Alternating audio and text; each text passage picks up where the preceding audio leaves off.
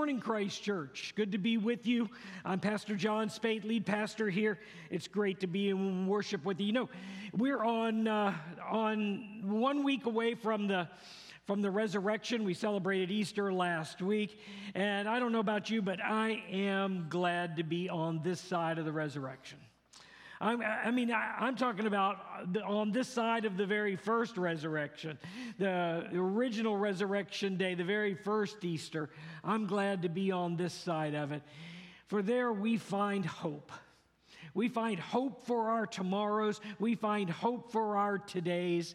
And we have hope in those days that have gone by. You know, God has been so incredibly good to us. And in this time, we, he is worthy of worship and praise and adoration as the King of Kings, as the Lord of Lords, as the resurrected God. We give him thanks and give him praise. You know, I'm a, beginning a brand new series today, brand new series, and uh, it's on the Ten Commandments. It's all about building strong relationships, and you know, it's all about that vertical and horizontal relationship. That's what the commandments are all about. and I'll tell you, you know, it, I think it would, I think that I'm a bit surprised that I have not preached on a, a series on the Ten Commandments for the past 29 years. For the past 29 years, I have never preached a series on the Ten Commandments. Well, we're going to rectify that today and begin that process. We're going to look at the Ten Commandments over the next 10 weeks. And today, it's all about putting God first. You know, thousands of years ago, God gave uh, 10 values for building strong relationships building strong uh, and maintaining strong relationships. These are God's top 10 here. They're called the 10 commandments. I want you to know before we begin that these are not fad values. What do I mean by that? They're not values that are here today and gone tomorrow. These are values that last. These are values that have legs to them. In fact, uh, the very bedrock of Western civilization is found right here in these Ten Commandments. They are the foundation of our judicial system here in uh, the United States, the foundation of our judicial system. The Ten Commandments, in fact, are one of the only things that we Christians and Jews and Muslims all can agree on. We all agree that these are the commandments of God. So, what we're going to do for the next 10 weeks is we're going to look at them and see how they can make a difference in our life, a difference in your family, a difference in your relationships, and we're going to we're going to explore why it is that God gave them in the first place. So let's begin. I've got a scripture for you out of the book of Deuteronomy. I want to I, I want us to, to say together. It's going to be from Deuteronomy chapter 6, verses 6 and 7. Here it is. It says this, let's read it together. Are you ready? Let's read. Never forget these commands that I am giving you, teach them to your children. Okay, we're going to do it one more time. Are you ready? Here it goes. Never forget these commands that I am giving you. Teach them to your children. There it is. Teach them to your children. He says two things. What does he tell us? He says right here, we need to remember them. For what are the first two words of the scripture? He says, never forget, right? Don't forget them. Don't forget these commands that I'm giving to you. In other words, remember them. The next thing he says is to Teach them. To teach them. Who are we teaching them to? He says, teach them to your children. We also need to, to, to know them as well. So teach them. Teach them. We can't, unless we know them, we can't teach them, right? Unless we know them, we can't teach them. So remember them and to then teach them. Two things we need to remember from that. Now, so my question to you is this Do your kids know the Ten Commandments? Do they know them? Do your kids know the Ten Commandments? How many of you uh, would say, you know, uh, don't raise your hands out there, but how many of you would say, you know, I try to live by the Ten Commandments every day? I try to live by the Ten Commandments every day. Well, most of you, I think, uh, if not all of you, would raise your hands. Eh, but what if I said, okay, name them. All right? Could you now do it? You say you want to live by them every day, you try to live by them every day. Can you name them? Can you name the Ten Commandments? Well, how can you live by them if you can't even name them? That's it. So, here's the thing why did God give the Ten Commandments? Why did He do it? Well, first of all, we need to realize that He gave us these commandments to help us and not to hurt us. to help us, not to hurt us. He, he, he gave them to release us and not restrain us. Not to restrain us, but to release us. And He gave them to us to protect us and not to punish us. To protect us, not to punish us. You know, when, when I was, uh, if I tell a child, I say, you know, uh, kid, don't touch this hot stove. Don't touch the stove because the stove is hot, it's going to burn you. Now, let me ask you this question. If I say that to a child, am I saying that for my own good or for the good of the kid? Well, the reality is I'm saying it for the good of the child. You know, I, in order to protect the child, in order to keep the child from burning his or her hand. Well, you know, every time that God says don't, in the Bible, every time he says don't, it's always for a positive purpose. Do you hear that? Every time God says don't, it's for a positive purpose. I'm going to say it one more time because I think we need to get it. Every time God says don't, it's for a positive purpose. Always. The negatives that God give are always there to build positive relationships in your life. The negatives God gives us in the scripture are always there to build positive relationships in your life. Again, where are those relationships? On the vertical and on the horizontal. Always to build positive relationships in your life. You know, uh, if you ignore them, you, you do so only to hurt yourself and to hurt those around you. You know, God has uh, set up the world with a bunch of universal laws. We all know that to be true. What's one of them? Well, one of them is the, the law of gravity. The law of gravity. If you ignore it, you only hurt yourself. You have to cooperate with it. You have to cooperate with the law of gravity. If you don't, you'll always find yourself hurt. And from personal experience, as one who's fallen off of more than my share of ladders, let me tell you, it is painful when you ignore the law of gravity. Well, Likewise, you know, there not only are there physical laws that God has set up the universe with, but He's also set up the universe with spiritual laws with spiritual laws as well. And these spiritual laws help us get the most out of our relationships. Again, where are the relationships? It's the vertical relationship we have with God and the horizontal relationships we have with each other. It's all about the vertical and the horizontal. I'm going to keep saying that with regularity. It's important that we understand it, it's important that we get it. These spiritual laws are given to us by God in order to strengthen and help us to maintain strong relationships. You know, they're not the 10 suggestions, they are the 10 commandments. They're not optional. And God says, look, if you do these things, then things are going to go much better in your life. If you ignore these top 10 commands I give to you, you can be guaranteed there's going to be problems in your life. You're going to mess up. You're going to mess up, and your life's going to end up back in a mess. Back in 2007, it was a number of years ago, Rosemary and I, and my uh, Taylor and Hunter, our kids, and my mom and pop, and my sister and her husband and two kids, we all met up in Yellowstone. Uh, we had a great, great time. Great time. You can see here's a picture of us. You can see how our kids have changed. I haven't aged a bit there uh, yet, but uh, still, that's for another story.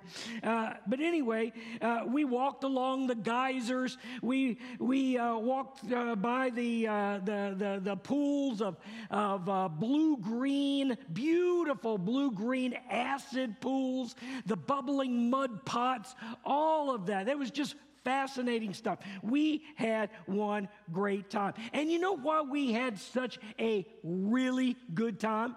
Here's the reason is because we stayed on the path.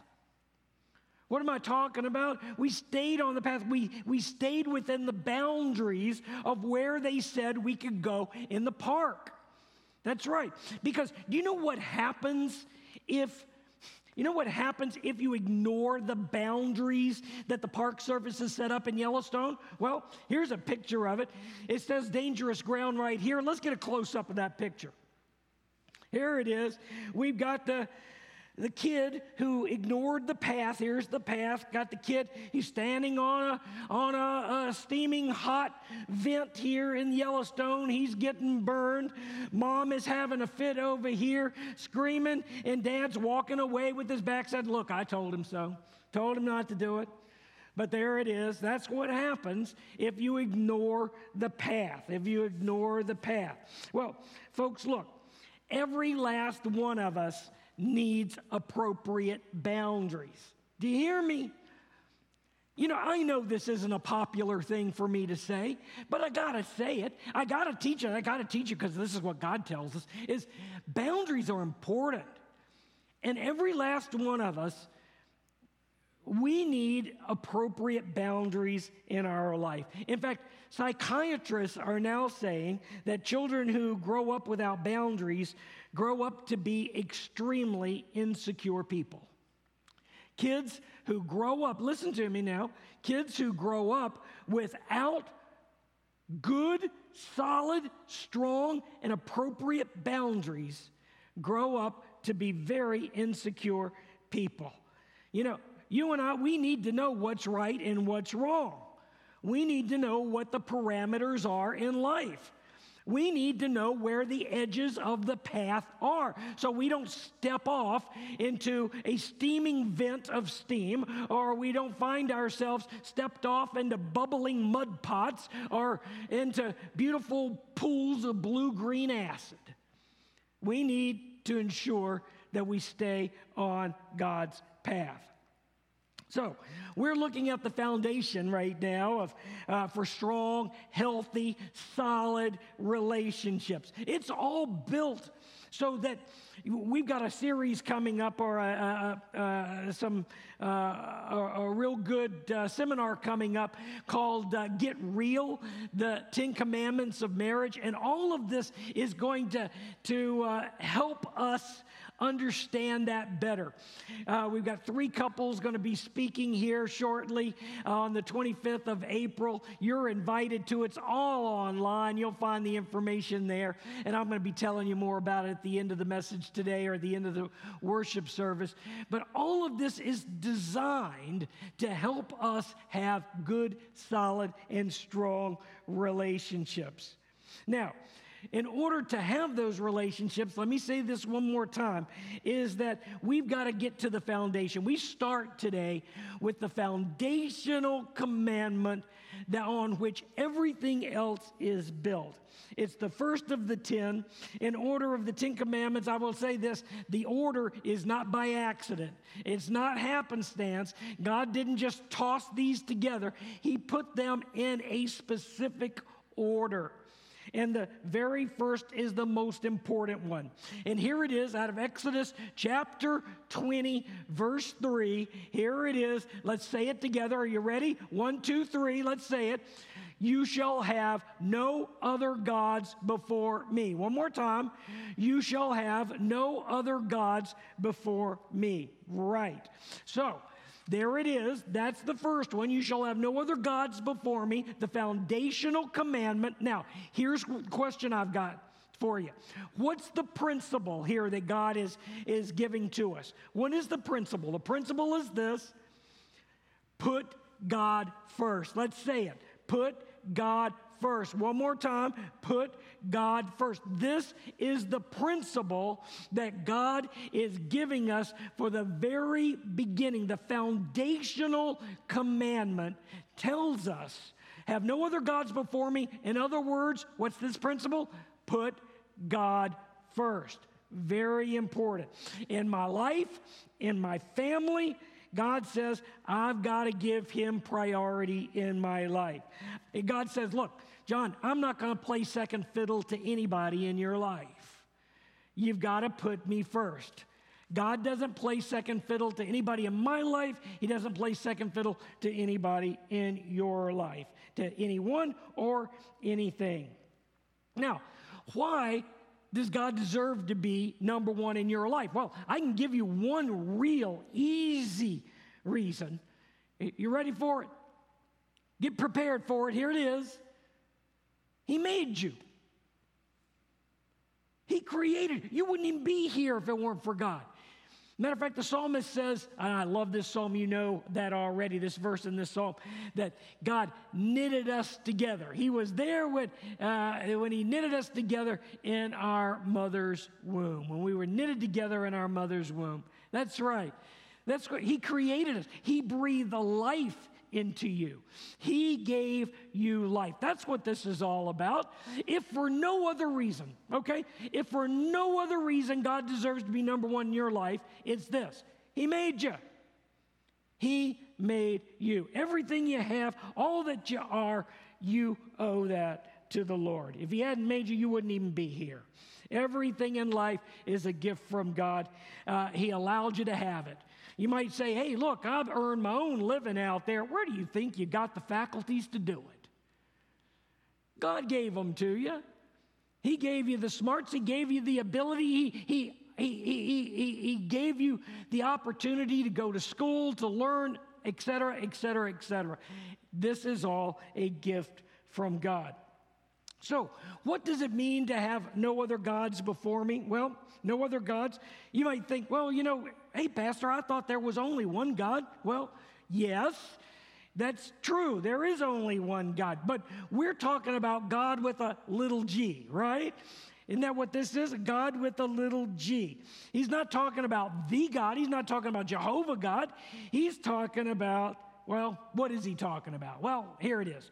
God with a little g is anything in your life, anything that controls your life. Whatever it is that's in your life that controls your life is your God. Okay, do you hear me? Anything. Anything whatsoever in your life that controls your life is your God. Can your career be a God? You bet it can.